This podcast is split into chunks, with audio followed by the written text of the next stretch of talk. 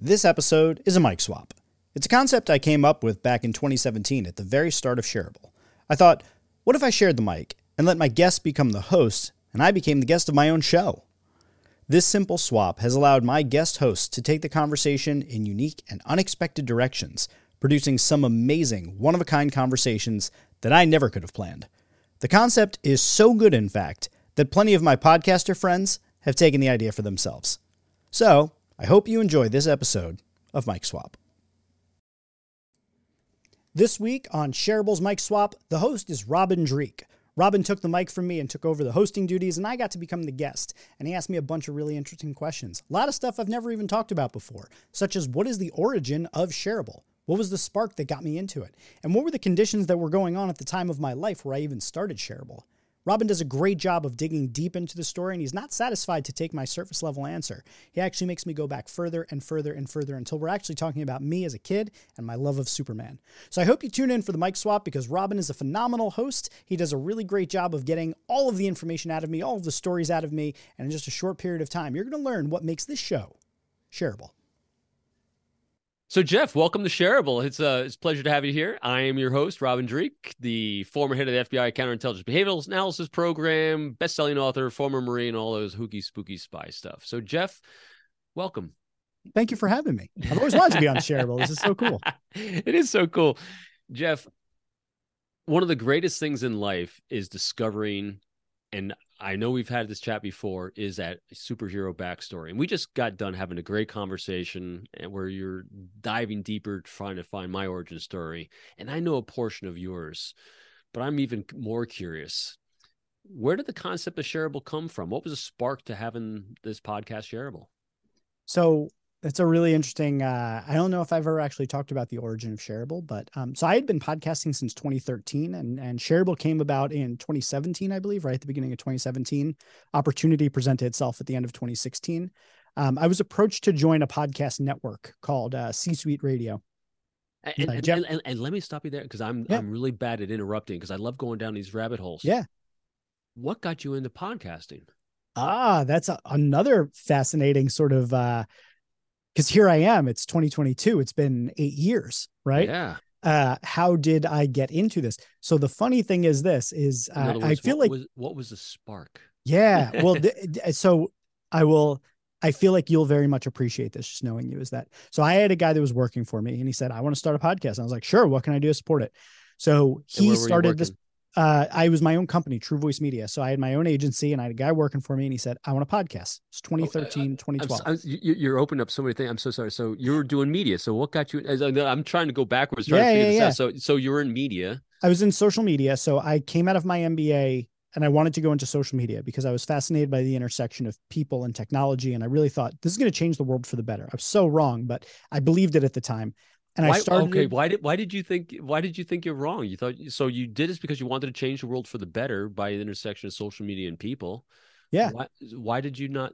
Why do you think it doesn't work? So I think my initial belief about social media was that the fundamental structure of it allowed for a lot of really great things. And I think I was very optimistic and naive in not also seeing the downsides of it. So it what became the, the downsides that you saw. So social media is the world's most powerful propaganda engine that's ever existed. It is it has an ability to spread misinformation faster than anything that we've mm-hmm. ever conceived. My initial belief about social was that it was going to be the tool that allowed us to bring uh, people together, see past our differences, and meet in a common digital space where we could be vulnerable and care about one another and talk about important issues across time and space and geography. That was my belief at the time, and, and I where, and I. Where did that desire to bring people together come from? Um, I think partly like you, I'm an only child, and um, I always wanted a lot of family as I was growing up, and for me, it was always important, and I always felt most safe and and um, happy when I was in the company of people that cared about one another, where you were mm. free to be who you are. And I just wanted a world that's more like that. I still do. I still talk about a world that's kinder, safer, and more equitable. And that really stems from early life of feeling most comfortable in those scenarios. And if we go all the way back, my whole superhero thing comes from when I was a kid. I was totally obsessed with Superman. Right. And he nearly lost everything and he had to gamble everything turn back the wheels of time spin the earth backwards to rescue the woman he loved from from uncertain tragedy right and i always believe that you have to be willing to sacrifice yourself to, for the greater good and create a kinder safer world and you know do the superhero thing. So all of these factors kind of coalesced that when social media came out i thought well here's the tool.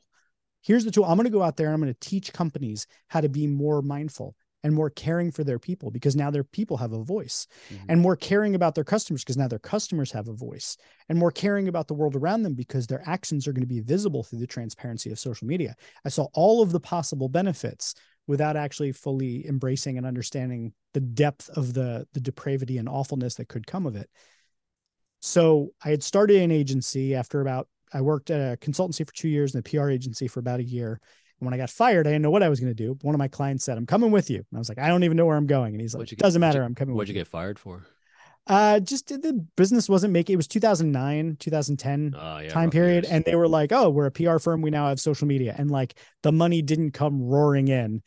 Um, and I, you know, I'm not going to badmouth any former employer, but just like whatever it was, it didn't work out. It wasn't a good fit for different reasons. And when I started my own thing, I remember on day one, I had never been happier in my life professionally than owning my own company. Um, and I just felt I felt like me again. So I started hustling and trying to make a thing happen. And when I had hired this first uh, guy that worked for me, a guy named John Steyert, who I'm still very close with, um, he said he wanted to start a podcast. So I was like, all right, cool. Go ahead. So he started this podcast, and all of a sudden, we had a podcast, and he was bringing on these incredible people to talk to. And I was like, dude, how are you getting these people to agree to talk to you? And he was like, I just, I just asked them to be on my podcast? And they said yes. And I was like, well, hold on, hold on. You just emailed that person and said, would you be on my podcast? And they said yes. And he was like, yeah. So you asked about the spark. When I realized that I could get brilliant people to talk to me for an hour just by turning on a camera and a microphone, I was blown away. I was like, you have to be kidding me. There's this amazing resource of incredible free information, brilliant people that I get to talk to and and and nurture my curiosity and all I have to do is ask, I'm in. So then when he stopped doing the podcast, I picked it up and started my own called Conversations. And I ran that for two, three years. I had 60, 70 conversations, brilliant people, learned something from every single one of them. That was one of the greatest things I'd ever done. And I got invited to join a podcast network. And I decided that instead of bringing my agency show to a podcast network, because it felt funny, I would start a new show from scratch and take everything that I had learned about podcasting and pour it into this new show. Started thinking about the idea, what I wanted to call it. And I was one, I'm in social media at the time. So what better name for a show than shareable because we want to share things. But more than that, I thought, what's shareable? What makes something shareable? And I think the thing that makes something shareable is seeing the stories that people have about two elements that none of us can avoid the impact of people and technology on our lives and careers.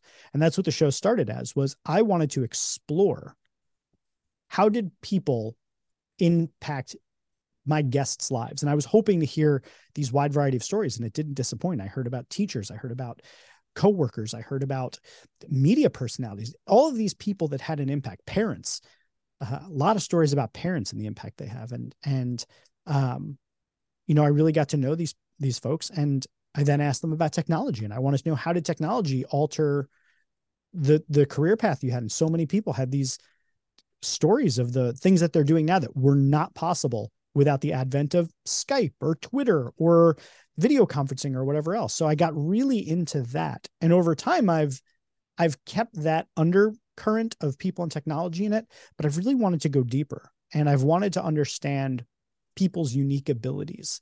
And I want to understand where those came from. Did it mm-hmm. come from a person in their life? Did it come from a traumatic experience? I, I didn't even get to ask you in the previous time that we spoke about the different ways that superpowers come about right there's like the, the, the superman kryptonite way you just were born with it there's the people who experience some sort of trauma like being bitten by a radioactive spider mm-hmm. and then they just have something that they can't unsee or can't unchange. Or then there's the Batman types, right? Something traumatic happens to them or something opens their eyes and then they train and they train and they train and they train until they're the best in the world, the world's best detective, right?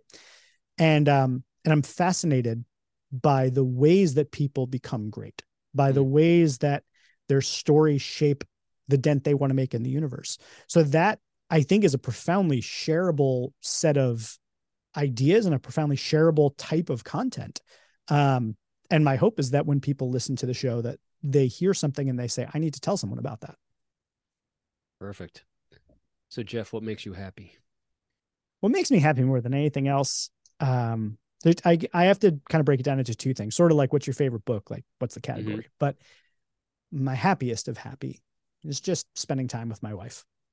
It's my favorite thing I do, honestly, out of everything else. Whether it's laying in bed or going out to eat or traveling or mundane stuff like going to the grocery store, like I just smile when I see her. So it just or, makes me happy. Or having her behind you burping her baby. Yeah, but and, and I'm not just saying that because she's right behind me. I am saying that because it's true. So that's the first one, and then I'd say the second one is kind of partly professional, partly personal, but it's impact. It's I want to know that I was here and it was for something.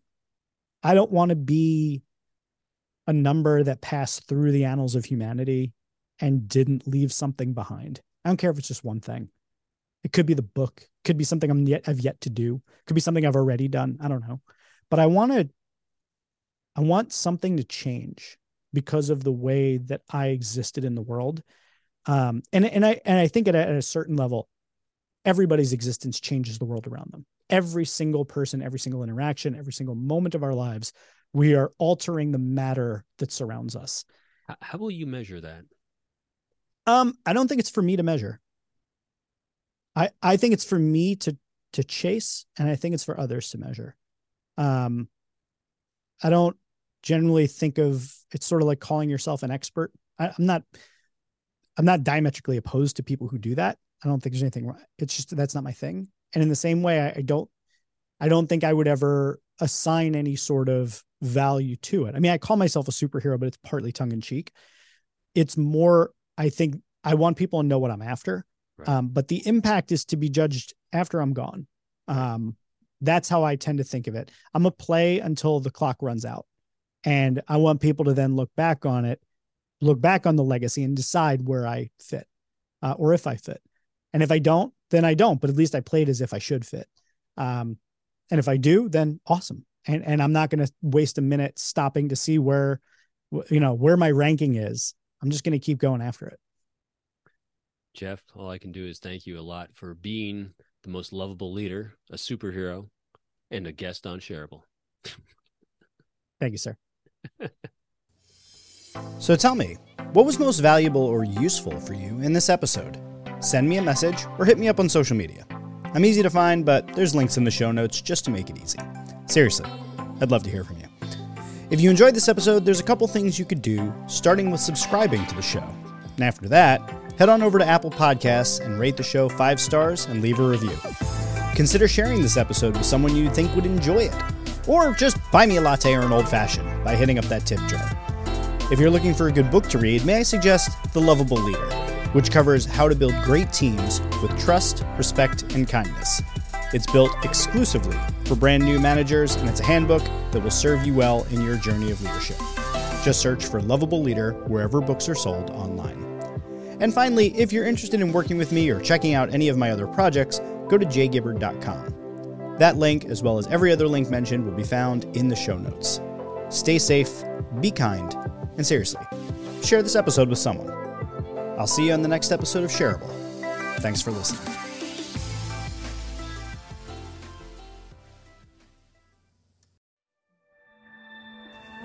This podcast is part of the Shareable Podcast Network. Learn more at shareable.fm.